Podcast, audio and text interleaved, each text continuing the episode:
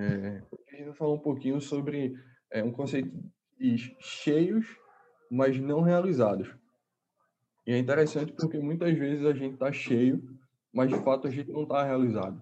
E, e, nesse tempo de pandemia, nesse tempo de Covid, e muito antes disso também, nós, enquanto seres humanos, a gente não admite, a gente acha quase que pecado ter um tempo livre na nossa agenda.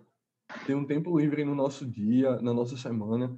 Então, caramba, o que, que eu vou fazer agora? Eu não tenho nada para fazer. Automaticamente a gente pensa, eu estou esquecendo alguma coisa. Ou então a gente pensa, eu acho que eu esqueci alguma coisa.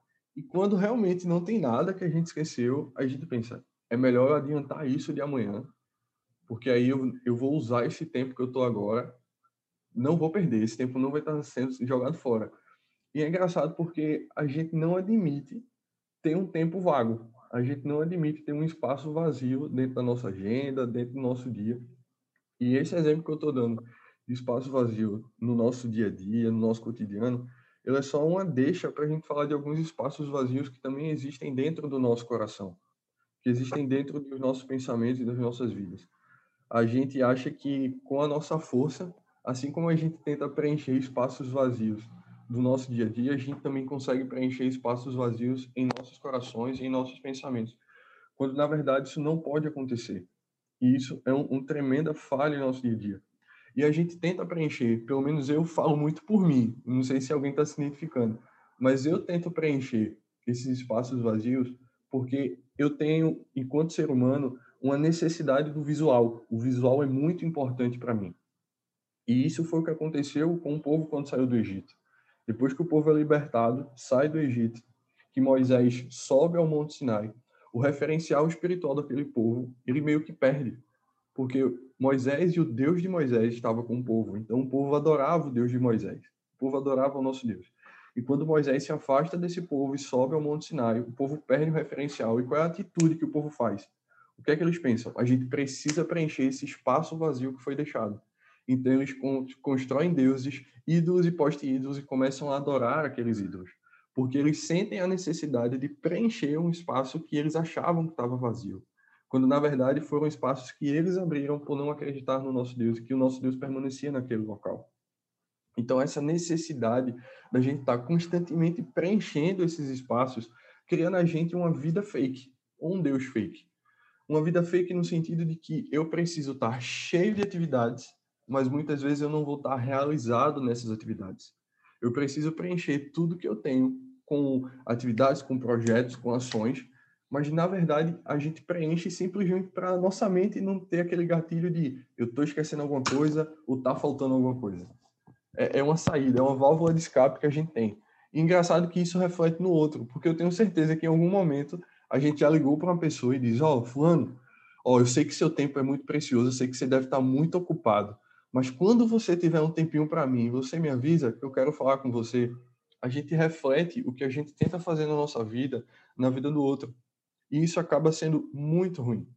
Nós, enquanto seres humanos, nós temos três conexões muito claras. Nós conosco, consigo mesmo, a gente com o outro e a gente com Deus. A nossa relação com a gente mesmo, ela até um certo ponto tanto fácil, porque a gente se vê. Como eu falei, a gente tenta preencher esses espaços vazios. A gente sabe o que a gente vai fazer, o que a gente não vai fazer. Então é relativamente fácil se relacionar consigo mesmo. Com o outro, eu estou vendo o outro. Muitas vezes a gente não sente a dor do outro, infelizmente, mas a gente está vendo o outro. A gente sabe, a gente conta com ele na igreja, a gente conta com ele na jornada de oração, a gente sabe que o outro está ali porque a gente consegue ver. O relacionamento com Deus é diferente. A gente vê Deus no nosso dia a dia, nas ações, nos livramentos, na graça e misericórdia, mas a gente não vê Deus diretamente. E assim como o povo, quando saiu do cativo do Egito, não viu Deus diretamente, nós precisamos estar muito atentos à sua voz a voz de Deus é que vai direcionar o que a gente faz, o que a gente precisa fazer. A voz de Deus é que vai dizer quais são os nossos próximos passos. E assim como o povo não ouviu a voz de Deus, quando Moisés se ausenta e sobe ao Monte Sinai, muitas vezes nós também não queremos ouvir a voz de Deus e nós achamos que ele não está falando conosco, justamente por conta dos espaços vazios que a gente deixa em nossa vida. E engraçado porque, assim como existem cheios, mas não realizados, existe também um escândalo muito grande, chamado escândalo de particularidade. Às vezes a gente não entende que um Deus tão grande, um Deus tão sobrenatural, ele consegue agir através de pessoas simples, pecadoras. E isso é um escândalo de particularidade. Como é que um Deus criador, dono do ouro e da prata, criador dos céus e da terra, dono do universo, consegue agir através de pessoas pecadoras como eu, como você? Isso é um escândalo de particularidade muito grande. E eu lembro diretamente dos sacerdotes. E mais em específico do tabernáculo. Por isso que eu falei dessa passagem de Mateus 6. O sacerdote, ele entrava no tabernáculo para receber de Deus um direcionamento e dar esse direcionamento ao povo.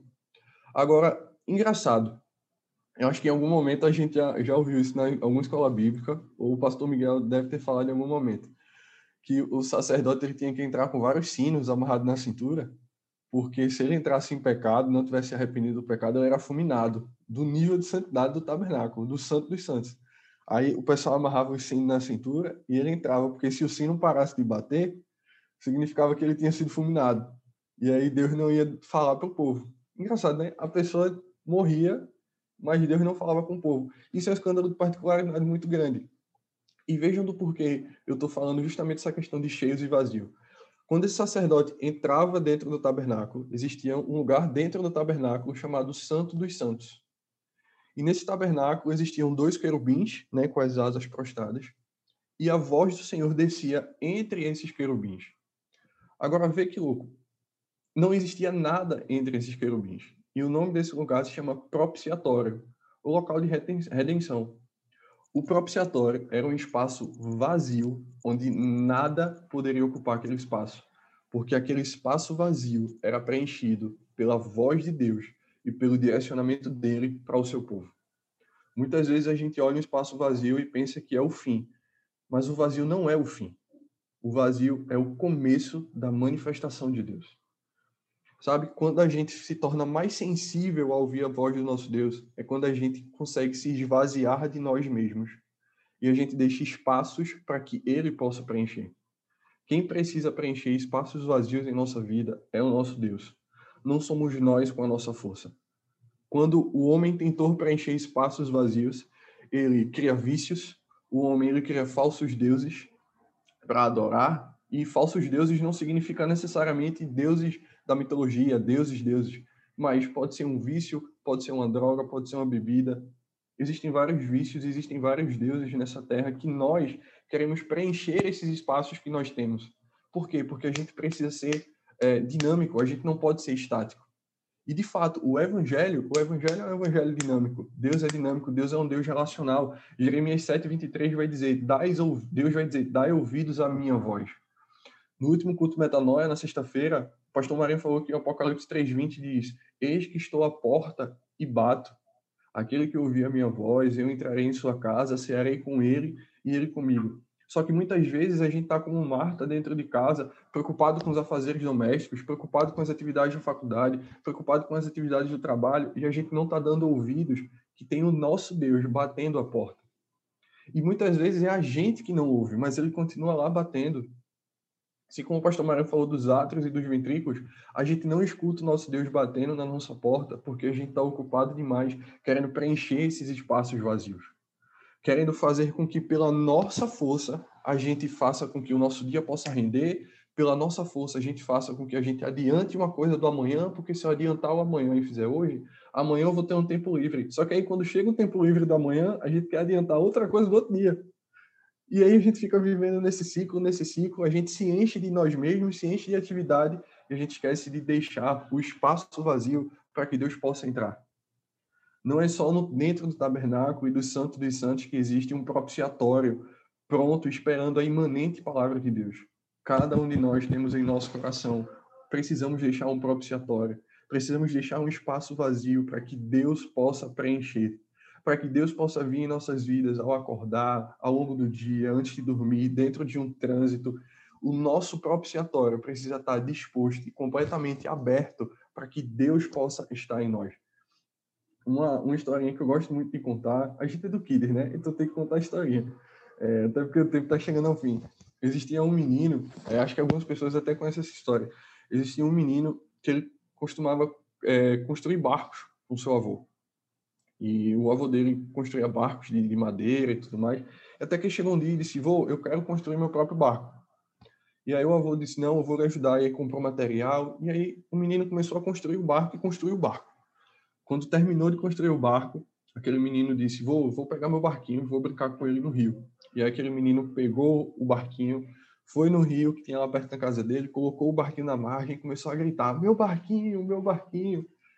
Só que aí, de repente, o vento fechou e começou a vir um, um vento muito forte, uma forte chuva. E aquele barco foi se afastando da margem. E aquele menino não sabia nadar, então ele foi perdendo contato com o barco até que o barco se perdeu no horizonte.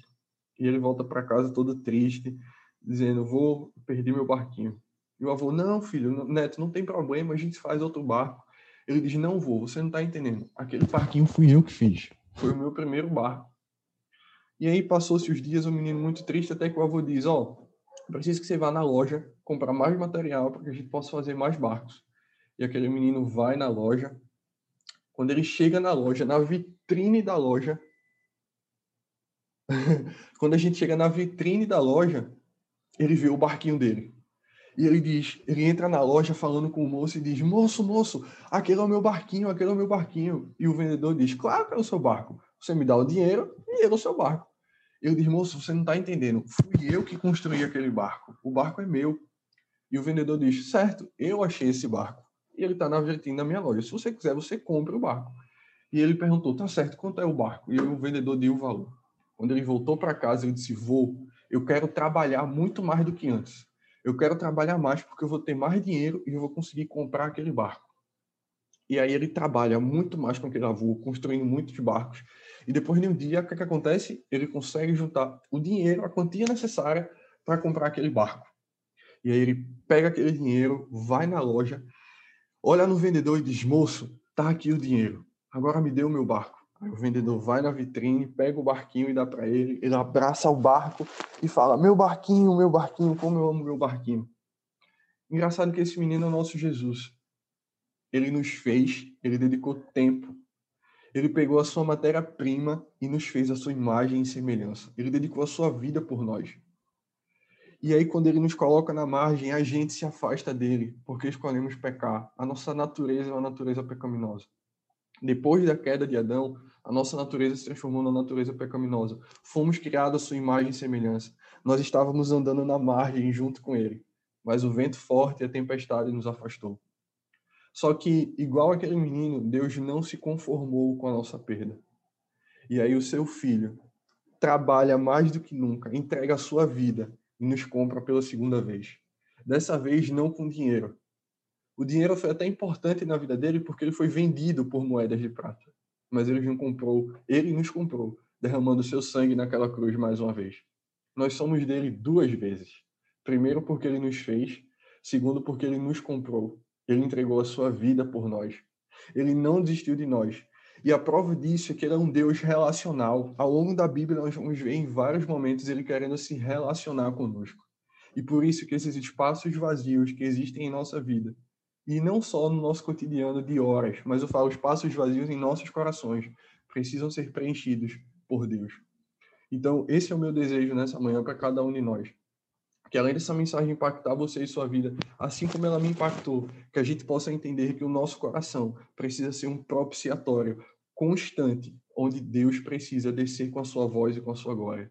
Que assim como existia dentro dos santos dos santos, que o nosso coração seja um propiciatório, que esteja pronto para ouvir o direcionamento de Deus. Sabe, o, o véu foi rasgado de cima para baixo. A relação parte dele para nós. O, na, na, escola, né, na faculdade, a, a, a, filosofia em si ficou muito marcado, o irmão Elias vai falar melhor do que eu, o helenismo. O helenismo era a cultura né, da, do estudo da filosofia, da ciência, e o helenismo ele visava pregar que o conhecimento aqui, quanto mais a gente conhecesse, quanto mais a gente estudasse, a gente ia conseguir desvendar os segredos do cosmos, dos deuses e tudo mais. Então, a principal fonte de cultura, a principal fonte de educação do mundo, ela parte de baixo para cima, porque a gente acha, os seres humanos acreditam que a gente deve se relacionar conhecendo primeiro embaixo e depois indo para cima. Mas o nosso Deus, ele nos mostra o contrário. Ele nos mostra que todo conhecimento toda verdade provém dele, de cima para baixo. Isso é mais um escândalo de particularidade. Um Deus sobrenatural, um Deus poderoso, Ele quer se relacionar comigo e com você. Então, para que ele tenha espaço para se relacionar, que o nosso coração possa se transformar no propiciatório, que espera ansioso, assim como a natureza aguarda com dores de parto a volta do nosso Deus, que a gente também possa esperar ansiosamente pela volta dele e antes de sua volta, pela sua voz e pelo seu direcionamento em nosso coração, em nosso propiciatório. Deus abençoe a vida de cada um de vocês.